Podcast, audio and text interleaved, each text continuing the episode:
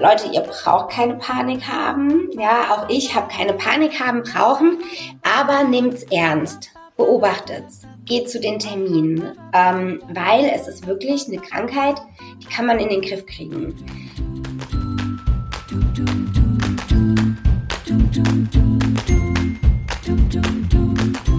Let's Talk Female.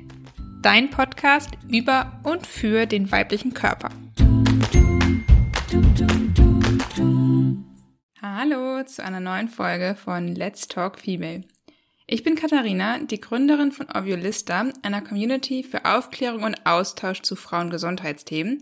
Und außerdem teile ich als Zyklusexpertin bei Minority Half mein Wissen über Zyklus, Menstruation und natürliche Familienplanung. Heute habe ich ein, finde ich, sehr, sehr wichtiges Thema. Und zwar ähm, spreche ich mit der lieben Rike, der Gründerin von InFavor, heute über das Thema Pub-Tests. Und Pub-Tests sind die Tests, die gemacht werden, wenn du bei deiner Frauenärztin oder deinem Frauenarzt bist und sie einmal jährlich einen Abstrich machen. Und ähm, Rike hat selbst persönliche Erfahrungen mit dem Pub-Test gemacht und deswegen wollen wir hier heute einmal über das Thema sprechen. Rike selbst ist keine Ärztin, deswegen werden wir uns jetzt nicht auf die großen medizinischen Fakten stürzen, sondern sie wird vor allem von ihrer Erfahrung berichten und ähm, hat da natürlich sich durch, dadurch ein bisschen Laienwissen, sag ich mal, zu dem ganzen Thema angeeignet und darüber wollen wir jetzt einmal sprechen. Ich wünsche dir ganz, ganz viel Spaß dabei. Wie angekündigt ist heute die liebe Rike bei mir. Hallo Rike. Hallo. Schön, dass du da bist. Und die Zuhörerinnen wissen bereits, ich starte hier immer mit einer kleinen Icebreaker-Frage. Und zwar, welche weibliche Person, zum Beispiel aus Geschichte, Medien, Politik, sollte deiner Meinung nach mehr Aufmerksamkeit bekommen und warum?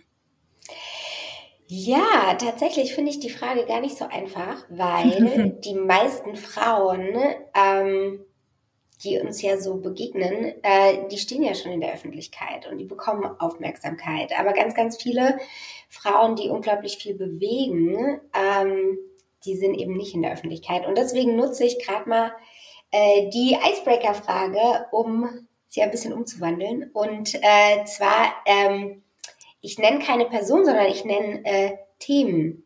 Ja, also auch mhm. heute beispielsweise ist ja ein Thema, äh, Thema, was noch sehr tabu behaftet ist. Und ähm, gerade ganz viele Themen um unsere weiblichen Körper sind ja noch sehr tabu behaftet. Und ähm, genau, ich finde, diese Themen bedürfen sehr viel mehr Aufmerksamkeit. Und äh, das ist ja auch das Schöne, Katharina, was du machst und auch woran ich arbeite, nämlich diesen Themen Platz zu schaffen. Und ähm, genau, ohne jetzt das Thema vorwegzugreifen von heute, ähm, äh, nenne ich jetzt einfach mal ne, die Periode, die inzwischen glücklicherweise immer bewusster in unseren Alltag eingelebt wird. Aber so gibt es natürlich weitere Themen, wie beispielsweise das Wochenbett. Ähm, mhm. Genau. Und das sind äh, also die ganzen Frauengesundheitsthemen, würde ich hier nennen, äh, die einfach für uns Frauen mehr Aufmerksamkeit äh, bekommen sollten und auch äh, sie verdienen. Ja. Ja, Finde ich gut. Ähm, ich glaube, ich würde auch noch dazu ergänzen, dass es gar nicht nur für die Frauen mehr Aufmerksamkeit bekommen sollte, sondern allgemein in der Gesellschaft. Ich glaube, das meinst du damit auch, weil das ich weiß meine ja ich auch, richtig. Ich weiß ja auch, wofür du äh, arbeitest und wofür du stehst, aber ähm, sehe ich ganz genauso. Ich glaube auch, da kann man auf jeden Fall das in allen Lebensbereichen auf jeden Fall ähm, noch weiter voranbringen. Genau, bevor wir nun mit dem Thema starten, stell dich doch gerne noch einmal selbst vor. Deinen Namen habe ich ja schon genannt, aber wer bist du, was machst du? Ja, genau. Also ich äh, bin die Gründerin von InFavor, ähm, einer Plattform äh, für die Frauengesundheit und das Wohlbefinden. Und äh, langfristig möchte ich mit InFavor ein Wegbegleiter für Frauen durch ihre äh, Lebensphasen der Weiblichkeit äh, werden. Ähm, Genau, wir, äh, wir verkaufen direkt Produkte für die unterschiedlichen Tabuthemen, äh, sei es Zyklus, ähm, aber auch Kinderwunsch, ähm, Schwangerschaft, äh, Wochenbett und auch Menopause wird immer mehr zum Thema werden. Ähm, ja, genau, das habe ich äh, im letzten Dreivierteljahr aufgebaut und äh, wir wachsen stetig weiter und erweitern auch unser Portfolio und äh, unsere Inhalte. Genau, und das Thema Frauengesundheit ist für mich persönlich äh, zu einem großen Thema geworden. ähm, als ich äh, Mama wurde 2019. Ähm, und in dem Zuge habe ich mich insbesondere mit dem Wochenbett äh, zum Teil sehr allein gefühlt, obwohl ich äh, Schwestern habe, die diese Erfahrung schon vorher hatten beispielsweise. Aber das Wochenbett ist dann doch irgendwie eine Blackbox, äh, mhm. wenn man mhm. tatsächlich eintaucht. Und ähm, genau, und wir Frauen tendieren dazu, erst nach den richtigen Produkten oder Lösungen zu suchen, wenn, wenn wir halt wirklich an dem Punkt sind, dass es nicht mehr geht. Und das war bei mir auch so. Ähm, und da muss man schnell Lösungen finden. Und das möchte ich mit InFavor schaffen. Ja, sehr cool. Ich kann auch an der Stelle schon mal sagen, dass ich natürlich die Webseite und den Online-Shop nochmal auch am Ende in den Show Notes platzieren werde, ähm, jetzt wo wir gerade schon mal drüber gesprochen haben.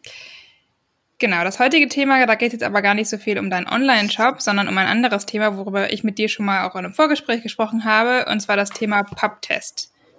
Ähm, manche haben das vielleicht schon mal gehört. Ich, mir war es auch lange nicht unter diesem ähm, Begriff bekannt, sondern eher bei einer gynäkologischen Untersuchung eben unter dem Abstrich, sag ich mal.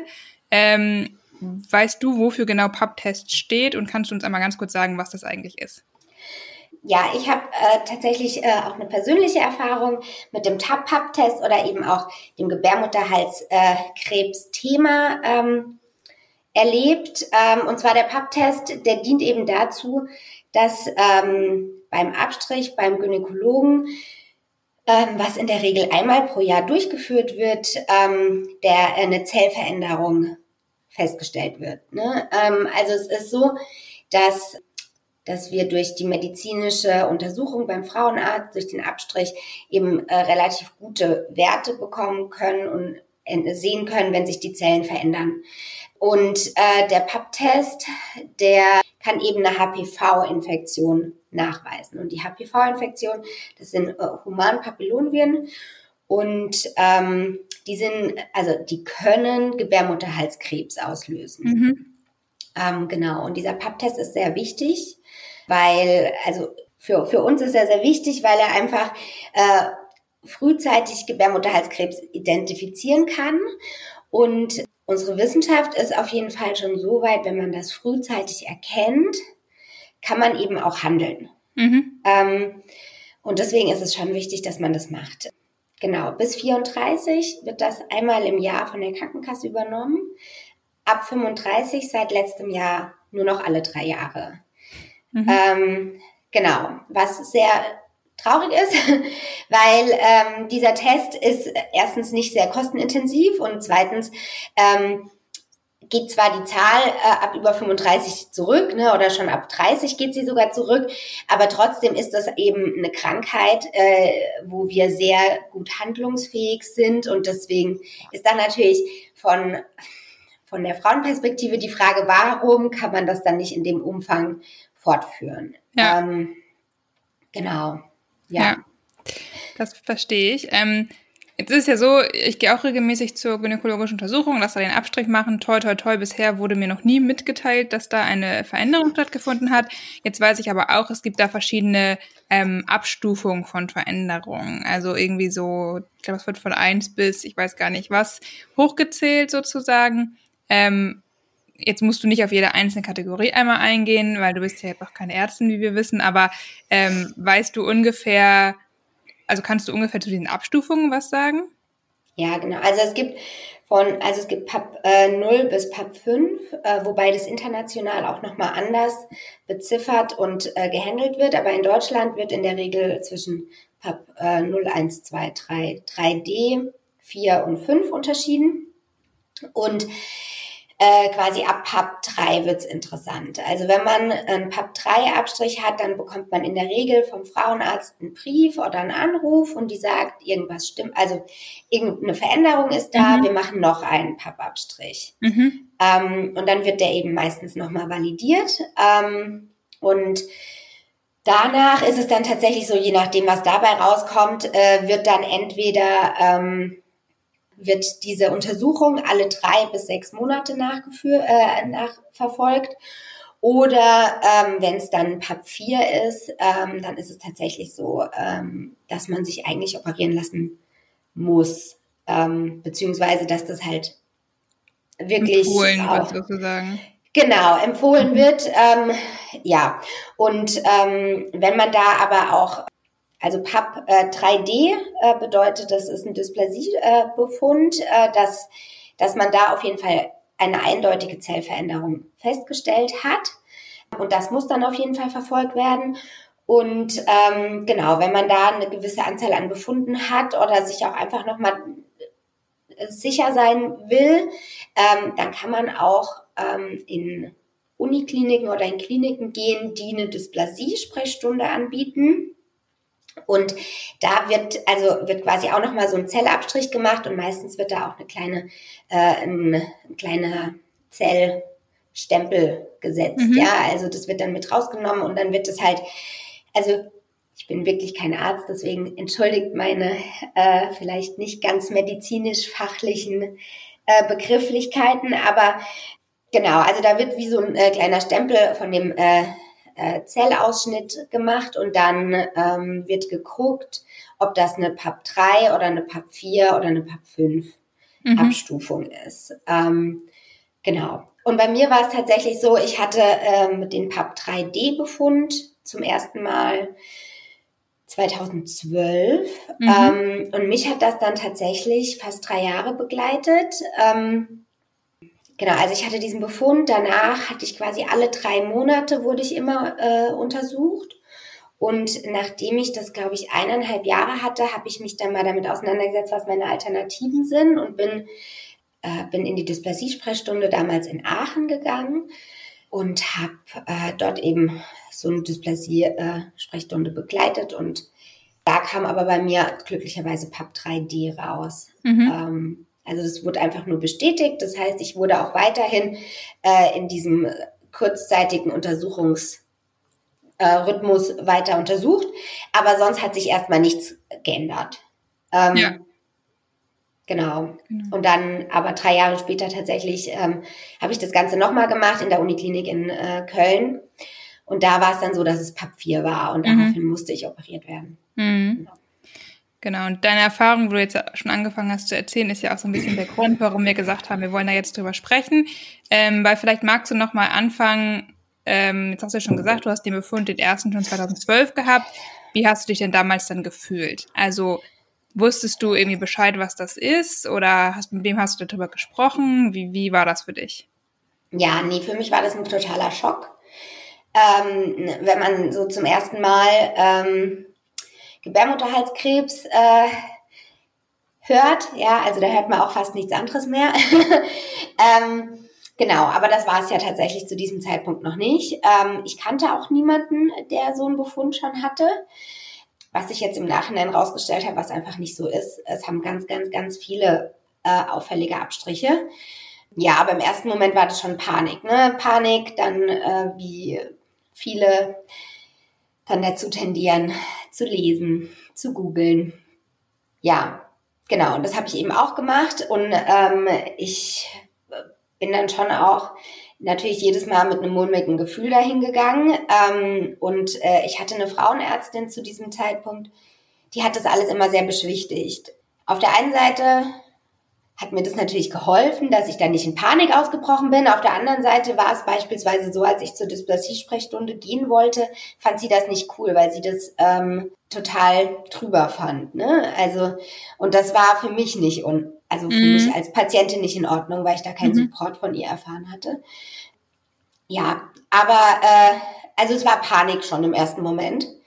Ähm, und man kann halt wirklich sagen, Leute, ihr braucht keine Panik haben. Ja, auch ich habe keine Panik haben brauchen, aber nehmt's ernst, beobachtet's, geht zu den Terminen, ähm, weil es ist wirklich eine Krankheit, die kann man in den Griff kriegen. Und genau, ich habe ich hab nochmal, äh, was ich im Vorfeld nochmal nachgelesen habe, und zwar, also die, die HPV-Viren, äh, das ist eine sexuell übertragbare Infektion.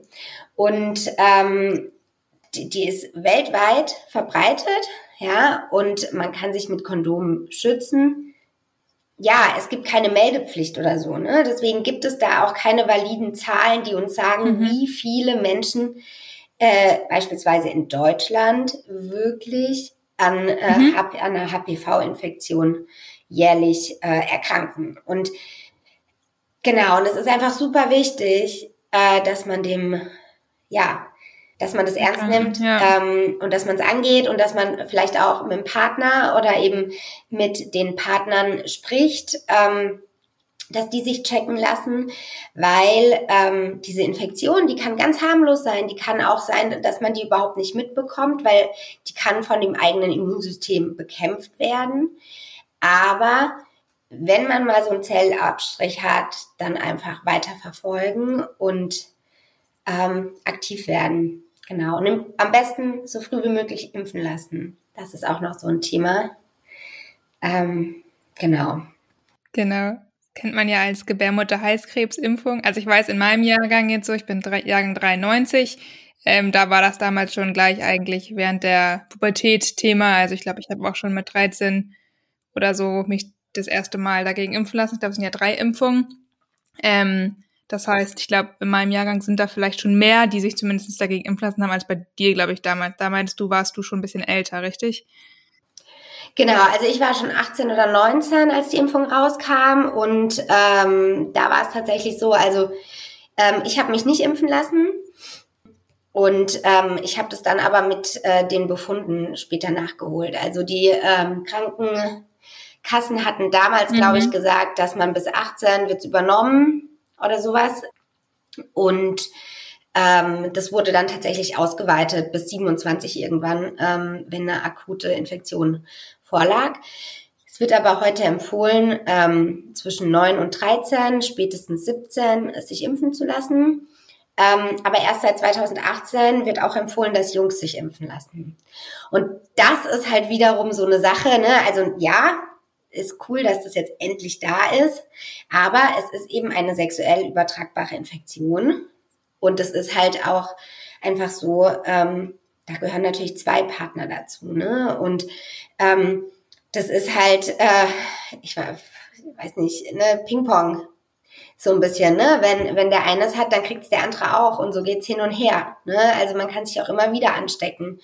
Und äh, deswegen ist es super wichtig, ähm, dass sich auch die Jungs impfen lassen. Mhm. Ähm, ja, genau. Ja. ja, davon hast du mir neulich auch schon erzählt. Da war ich auch positiv überrascht, beziehungsweise überrascht, dass das eben auch geht oder jetzt auch irgendwie äh, zugelassen ist sozusagen, weil da hatte ich persönlich jetzt auch noch nichts weiter davon gehört, weil ich eben auch sagen muss, dass ich toi toi toi bisher mit den Abstrichen, dem Pub-Test keine Erfahrung gemacht habe, außer dass er halt gemacht Aber wurde. Aber du wurdest auch geimpft. Ich wurde geimpft, das stimmt. Hoffentlich hat das, äh, ist das einer der Gründe, warum ich da noch keine äh, Erfahrung machen musste.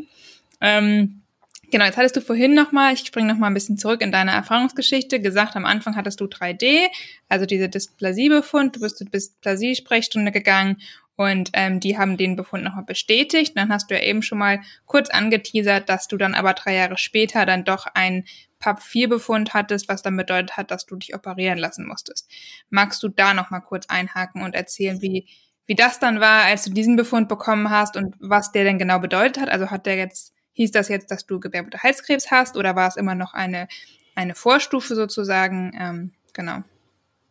Ja, also es ist so, ähm, Genau, also nachdem ich dann drei Jahre eben diesen PAP-3D-Befund hatte, ähm, hat mir auch mein Gynäkologe dann äh, empfohlen, dass ich eben jetzt nochmal so eine Dysplasie-Sprechstunde mache und ähm, äh, da eben auch nochmal so einen kleinen Zellausstampfer machen mhm. lasse. Und ähm, ähm, genau, und da war es tatsächlich so, bei dieser Untersuchung ähm, habe ich das zum ersten Mal im Bezug auf beispielsweise auch Kinderwunsch äh, gesehen.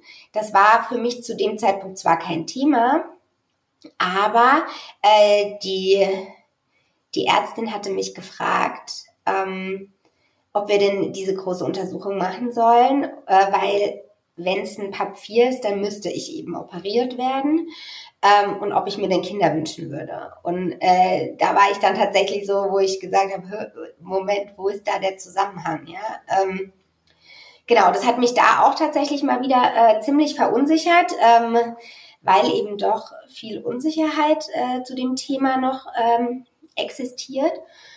Und äh, ja, für mich ging das natürlich trotzdem Hand in Hand, weil also selbst wenn ich Kinder möchte, also ich wusste, dass ich Kinder irgendwann haben möchte, aber ähm, für mich war klar, ich will trotzdem äh, gesund sein. Ne? Und äh, deswegen war das eine nicht das Ausschlusskriterium fürs andere. Es war nur tatsächlich der Grund, warum ich danach dann nochmal da reingelesen habe, äh, wo denn da der Zusammenhang ist. Ähm, genau, und bei dieser Untersuchung kam dann eben raus, ähm, dass PAP, äh, dass ich ein PAP 4 habe und aber auch die, die Mitteilung dieses PAP 4 Ergebnisses war sehr, sehr merkwürdig. Ähm, ich hatte schon seit über einer Woche oder zwei Wochen auf diesen Befund gewartet und habe dann irgendwann auf der Arbeit, weil die hatten nur eine ganz kleine Sprechstunde, mhm. habe ich dann dort angerufen und dann hat sich da eine Krankenschwester verplappert ähm, und äh, hat dann äh, am Telefon gemeint, ja, wie, Sie haben noch Ihr, Ihr Ergebnis nicht. Äh, ja, hier steht äh, äh, ZIN 3 ich glaube ZIN 3 war es. Ähm, das ist eine andere Übersetzung von den PAP-Ergebnissen. Mhm. Und, äh, und ich, ich muss es jetzt kurz äh, gleich nochmal mir angucken, aber ZIN 3 entspricht PAP 4. Mhm. Und das wusste ich zu diesem Zeitpunkt. Und ähm, und, und dann hab, ist mir das Herz stehen geblieben. Ne? Also ich saß da auf der Toilette und habe äh, telefoniert und äh, und, und dann hat die äh, direkt gemerkt, dass sie einen Fehler gemacht hat, mir das so am Telefon mhm. zwischen Tür und Angel zu sagen. Dann hat gemeint, ja, ja, wir rufen sie nachher zurück. Äh, und hat aufgelegt. Und ich wusste überhaupt nicht, was das jetzt bedeutet, ne? Und war schon leicht panisch. Dann wurde ich äh, fünf Stunden später oder so wieder angerufen. Ähm, und dann hat mich der äh, Oberarzt angerufen und hat mir eben gesagt, ja, es ist PAP 4 und ähm, wir müssen jetzt operieren. Mhm. Ähm, genau. Und dann bin ich da auch in Tränen ausgebrochen und dachte, was, operieren? Oh Gott. Ähm, und der hat dann aber auch sehr beschwichtigt und hat gemeint, ja, nächste Woche sofort. Also das war dann schon so, also so vom Gefühl her so, oh Gott, wie ernst ja, ist das denn, ja, dass wir das jetzt sofort machen ja. müssen. Ähm, Genau, und auch da hätte ich mir natürlich ein bisschen umsichtigeren Ton gewünscht und ein bisschen mehr Abholung. Und äh, vor allem, wenn es so dringend war, warum haben die sich nicht vorher von sich aus gemeldet, mhm. sondern warum musste ich nachhaken? Ne? Ähm, das waren alles so Sachen, die halt nicht ganz optimal gelaufen sind, aber im Endeffekt war ich da in ganz guten Händen. Mhm. Also ich hatte dann, ich glaube, vier Tage später die OP. Ähm, die OP äh, war eine ambulante OP, mhm. ähm, ist ein totaler Routineeingriff äh, nennt sich Konisation ähm, und in der Regel wird dann noch eine Ausschabung äh, der Gebärmutter gemacht. Und ähm, es kommt eben darauf an, es gibt unterschiedliche Stellen, an der diese Zellveränderung äh, sein kann. Bei mir war es wirklich am Muttermund vorne. Das heißt, das ist, glaube ich, die dankbarste Stelle, ähm, weil äh, ja, also da kann das, glaube ich, auch ganz gut heilen. Mhm. Also das, das wird dann einfach ähm, man kann das äh, mit bestimmten Mitteln sichtbar machen, wo diese Zellveränderung ist. Ähm, und dann äh, wird der Teil eben mit einem kleinen Rand rausgeschnitten. Ähm, und äh, je nachdem, wie groß das ist, verkürzt sich eben der Muttermund mhm. dadurch. Und das ist eben auch interessant für spätere Schwangerschaften. Mhm. Ähm, aber äh, im Prinzip geht es einfach nur darum, dass die eben das mit einem kleinen Rand rausschneiden. Dann wird das untersucht. Und wenn die Ränder frei sind, dann muss auch keine zweite Operation mhm. erstmal äh, stattfinden. Und ich glaube, die äh, nächste Untersuchung hat man dann wieder beim Gynäkologen mhm. äh, drei Monate später. Und ähm, ja, also es ist wirklich ein relativ kleiner Eingriff. Man wird in der Regel für drei bis fünf Tage krankgeschrieben, einfach weil man äh, sich nicht so belasten soll, sich viel ausruhen soll, weil es halt das Risiko ist, dass es, äh, dass man eine Blutung kriegen könnte. Ne? Und wenn man eine Blutung kriegt, dann muss man halt natürlich sofort agieren, ähm, weil die Laser, also die, die machen die Wundheilung durch einen Laser. Mhm. Und wenn da halt irgendwas aufgeht, ne, dann kann das natürlich schon zu einer starken Blutung kommen. Ja. Aber ähm, da ist bei mir tatsächlich alles problemlos verlaufen. Und der Eingriff, also mir ging es auch nach der OP, ich habe mich gefühlt, als wäre nichts passiert. Ähm, das ist natürlich auch sehr fahrlässig, weil man hat das Gefühl, ähm, genau, man kann alles. Mhm. Ja, also ich, ich habe mich tatsächlich nach der OP wie ausgeschlafen gefühlt. Äh, ich hatte einen erholsamen Schlaf und ähm, war voller Power und ja, genau, also das ähm, ja. ja. Genau, und was ich aber zu dem Zeitpunkt kannte ich tatsächlich niemand, der das schon durchgemacht hat. Ähm, und ich habe aber dann angefangen, offener darüber zu sprechen. Ne? Und das hat dazu geführt, dass ich inzwischen richtig viele Frauen kenne, die das durchgemacht haben, auch die operiert wurden. Mhm. Ähm, zum Teil, die nur eben mal einen Befund hatten und dann ging es wieder weg. Ähm, ja. Genau, auch unterschiedliche Befunde, aber ja, also ich habe tatsächlich auch eine Freundin, äh, also die, die hat mit der letzten Stufe und dann redet man eigentlich schon von Krebs, also dann ist es Krebspapfen mhm.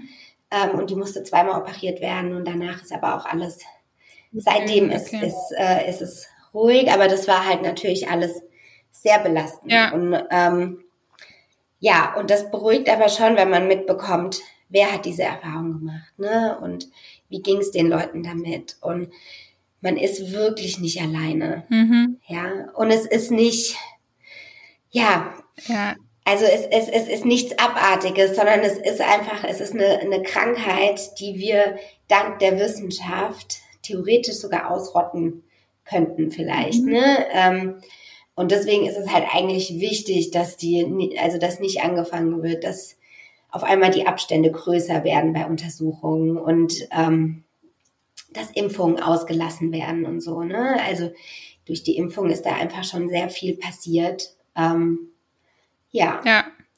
Ja, finde ich auch. Ich finde es super gut, dass wir darüber reden können jetzt auch. Ich habe ja auch beim letzten Mal schon zu dir gesagt, als wir schon mal privat gesprochen haben, dass ich mich mit dem Thema auch noch nicht weiter auseinandergesetzt habe, auch weil ich es, wie gesagt, noch nicht musste persönlich. Ähm, aber dass ich auch glaube, dass es sehr wichtig ist, da einfach den, den Frauen die Angst zu nehmen und vor allem auch die Panik, dass es nachher irgendwas Schlimmes ist, wenn da jetzt ein Befund ist, sondern dass es eben offensichtlich was ist, was man sehr gut behandeln kann, was man sehr gut heilen kann, was jetzt nichts ist, wo man in Panik äh, irgendwie verfallen muss und ähm, dass man eben nicht alleine ist, wie du ja auch sagst. Ich glaube, allein dieses Gefühl zu haben, ist immer schon sehr, sehr wichtig und tut immer schon sehr, sehr gut. Ähm, gibt es irgendwas, was du kurz nochmal zusammenfassen möchtest? Du hast ja jetzt zwischendurch immer schon mal gesagt, was du vielleicht in deinem ganzen Prozess nicht ganz so toll fandest, aber irgendwas, wo du sagst, das hättest du dir wirklich in deiner Erfahrung jetzt grob anders gewünscht? Also ich, ich finde dieses ganze Thema dafür, wie, wie wichtig und gut behandelbar es ist, ist es trotzdem noch extrem tabubehaftet. Und, ähm, und das, das führt dazu, dass sich die Frauen eben in der Regel, also bei mir ja auch, äh, sich erstmal nur mit sich beschäftigen und denken, sie sind mit dieser Diagnose allein. Und ähm, diese Diagnose ist aber einfach, also wie gesagt, es gibt keine validen Zahlen. Ich habe extra nochmal geguckt. Ähm, aber die, es gibt super viele, die diese Befunde haben und äh, sprecht miteinander. Ähm, ich hätte es auch vielleicht schon früher machen sollen. Ähm, aber ja, ich hätte mir da auch ein bisschen mehr Support von meinem Frauenarzt gewünscht. Ne? Also auch ein bisschen mehr Aufklärung, inwieweit ähm, da so die Erfahrungsverläufe sind und ja, ja, also auch das mit der Dysplasie-Sprechstunde, dass das direkt eben angeboten wird und äh, dass man sagt, hier, da wird kann man noch mal größer, ähm, allumfassender sich äh, diese Sachen angucken. Man kann sich da absichern. Ähm, ja, und wenn man zu einer Dysplasie-Sprechstunde geht, dann spricht man eben auch mit Experten. Mhm. Ähm, und deswegen würde ich das, also jeder, der irgendwie PAP 3 hat, äh, über eine gewisse Zeit oder vielleicht auch, ähm, wenn es von Anfang an irgendwie nicht ganz so, ähm, wenn man sich damit so ein bisschen alleingelassen fühlt, dann guckt bei der Klinik in eurer Stadt nach und, ähm, und macht euch einen Termin zur Dysplasie-Sprechstunde. Ihr braucht dafür nur eine Überweisung von eurem Frauenarzt ähm, und dann kann das gemacht werden. Ja. Ähm, und das hat auf jeden Fall auch nochmal geholfen und auch Sicherheit gegeben. Ähm, genau. Und wenn es eine, eine, wenn eine OP ansteht, ja, dann lasst euch da auch beraten. Ja, aber genau, impft euch. Ähm, ja, also ich glaube, diese Impfung ist tatsächlich einfach ein großer Durchbruch und es ist, es ist wichtig, dass die Männer es auch machen, ähm, weil es ist am Ende eine Krankheit, die also vor allem bei uns Frauen eben zu Krebs führt, aber es ist eine Krankheit, die, ähm, die halt eingedämmt werden kann und das ist aber wie bei ganz vielen Themen nur gemeinsam möglich. Ja. Und ähm, ja. Weißt du, bis wann bei Männern die Impfung übernommen wird und bei Frauen? Also wie, wie, ist es jetzt der Stand? Weil du meinst ja vorhin, glaube ich, bis eigentlich 18 und wenn man was hat, dann bis 27. Ist es bei Männern ja. ähnlich oder? Also äh, ich weiß, äh, bei einer Freundin beispielsweise, da ähm, hat sich dann, äh, als bei ihr der positive Befund war, äh, hat sich der Partner auch impfen lassen und die mussten das selbst zahlen. Mhm. Ähm, genau, ich glaube, das mit 27, das war, also ich, ich weiß nicht, ob generell diese Regelung so gilt, noch heute, oder ob das eben für diese Zwischenphasen mhm. war. Ähm, also von den Jahrgängen, die halt davor nicht geimpft wurden. Ne? Ja. Ne? Ähm, aber ähm, also ja. Ich weiß es nicht. Ich glaube, also von, von den Impfempfehlungen ist es, glaube ich, wie bei den Frauen heute bei den Männern. Also auch zwischen 9 und 13, aber bis äh, spätestens 17. Aber prinzipiell wird empfohlen, so früh wie möglich. Also mhm. ab 9. Ja, okay. Genau. Sehr gut. Ähm, hast du noch irgendwas, was du den Zuhörerinnen zum Schluss zu diesem ganzen Thema noch einmal mitgeben möchtest? Äh, ja, was ich natürlich noch sagen kann, also ist tatsächlich die Folge für die Schwangerschaft. Ja. Ähm, genau, also äh, im Prinzip, ähm, was die Ärztin damals bei mir meinte, ist quasi, wenn man diese OP durchführt, dann wird eben ein Teil vom Muttermund entfernt und dadurch wird der Muttermund verkürzt. Und das kann eben dazu führen, dass, ähm, ähm, dass, äh, dass man ein höheres Risiko für eine Frühgeburt beispielsweise hat. Ähm, es hat aber in erster Linie nichts damit äh, zu tun, ob man schwanger werden kann oder mhm. nicht. Ähm, Genau, aber das, äh, deswegen lohnt sich das, wenn man einfach Bescheid weiß, dass man Kinder will oder auch generell, wenn man so eine Dysplasie-Sprechstunde hat, äh, kann man da immer noch mal Fragen stellen. Aber wenn man so eine OP hat, dass man danach fragt, wie viel entfernt wurde. Weil das ist wichtig. Ähm, und das war, kann aber auch der Frauenarzt, äh, soweit ich weiß, im Nachhinein sich angucken, weil der kann sich ja den Muttermund angucken. Ähm, Genau, und dann ist es eben so, dass die, ähm, ähm, also bei mir ähm, war dann quasi von Anfang an in der ersten Schwangerschaft wurde drauf geachtet, ja, äh, ob der Muttermund bereits verkürzt ist oder nicht. Das kann dann mal dazu führen, dass man früher liegen muss. Äh, war bei mir aber tatsächlich mhm. nicht so. Aber es hatte tatsächlich bei mir eine Folge für die Geburt selbst. Und zwar ähm, mein Muttermund, ähm, dadurch, dass da eben gelasert wurde, war da auch Narbengewebe. Und dieses Narbengewebe hat sich während der Geburt nicht so geöffnet ähm, oder hat mehr Dehnung gebraucht, mhm. ähm, als wenn das Narbengewebe nicht da gewesen wäre. Und das heißt, da hatte ich unter der Geburt eher das Thema, ähm, dass sich mein Muttermund nicht geöffnet mhm. hat und ich nach einigen Stunden Wehen noch immer bei einem Zentimeter Muttermundöffnung war. Und das ging dann auf einmal ganz schnell, als das Narbengewebe eben weich wurde. Ähm, und dann waren wir ganz schnell bei 10 Zentimeter. ähm, und das wusste ich zum Beispiel bis zur Geburt nicht, ja, okay. dass das Einfluss ja. hat. Ähm, und das war eben wegen dieser OP so. Ja. Genau, aber ansonsten, ähm, genau, man kann schwanger werden, ähm, man kann ähm, Genau. Und wenn es halt mal wirklich äh, Richtung Gebärmutterhalskrebs äh, kommen sollte, dann sucht euch Experten. Es gibt einige Experten in Deutschland, ähm, wo man sich eine zweite Meinung einholen kann. Ähm, genau, aber handelt ja. schnell. Ja, genau. Also finde ich ja. gut, was du nochmal gesagt hast. Ich glaube auch, wenn man das jetzt zusammenfasst, das Gespräch, so aus dem, was ich jetzt mitgenommen habe, ist auf jeden Fall, verfallt nicht in Panik. Ihr seid nicht alleine aber nehmt es ernst und kümmert euch drum und informiert euch darüber ähm, und sprecht auch darüber, weil es ist nichts, was peinlich ist oder was irgendwie ähm, unangenehm sein muss, aber etwas, was man eben ja wie jede Krankheit eigentlich irgendwie behandeln kann in dem Fall auch wirklich gut behandeln kann. Ähm, das natürlich eine Impfung schützt und ähm, die natürlich deswegen aus dem Grund ja, zu empfehlen ist, wenn man denn sich gerne impfen lassen möchte. Da gibt's ja auch jetzt gerade durch Corona immer sehr viele Diskussionen, ähm, ob Impfung gut ist oder nicht, aber ich bin da auch eher auf der Seite, dass es hilft. Ähm, und ja, ich hoffe, dass ich so das Wichtigste von dir jetzt erstmal mit zusammengefasst habe. Ähm, möchtest du noch einen Schlusssatz sagen? Oder hast du erstmal alles mitgegeben? Ich glaube, ehrlich gesagt, ich habe erstmal soweit alles mitgegeben. Ne? Also es ist einfach, also für mich ist äh, Gebärmutterhalskrebs wirklich ein Herzensthema, ähm, weil, weil das einfach viele Ängste auslösen mhm. kann. Ähm, und es ist natürlich ein ernstzunehmendes Thema und es ist eine Krebsform.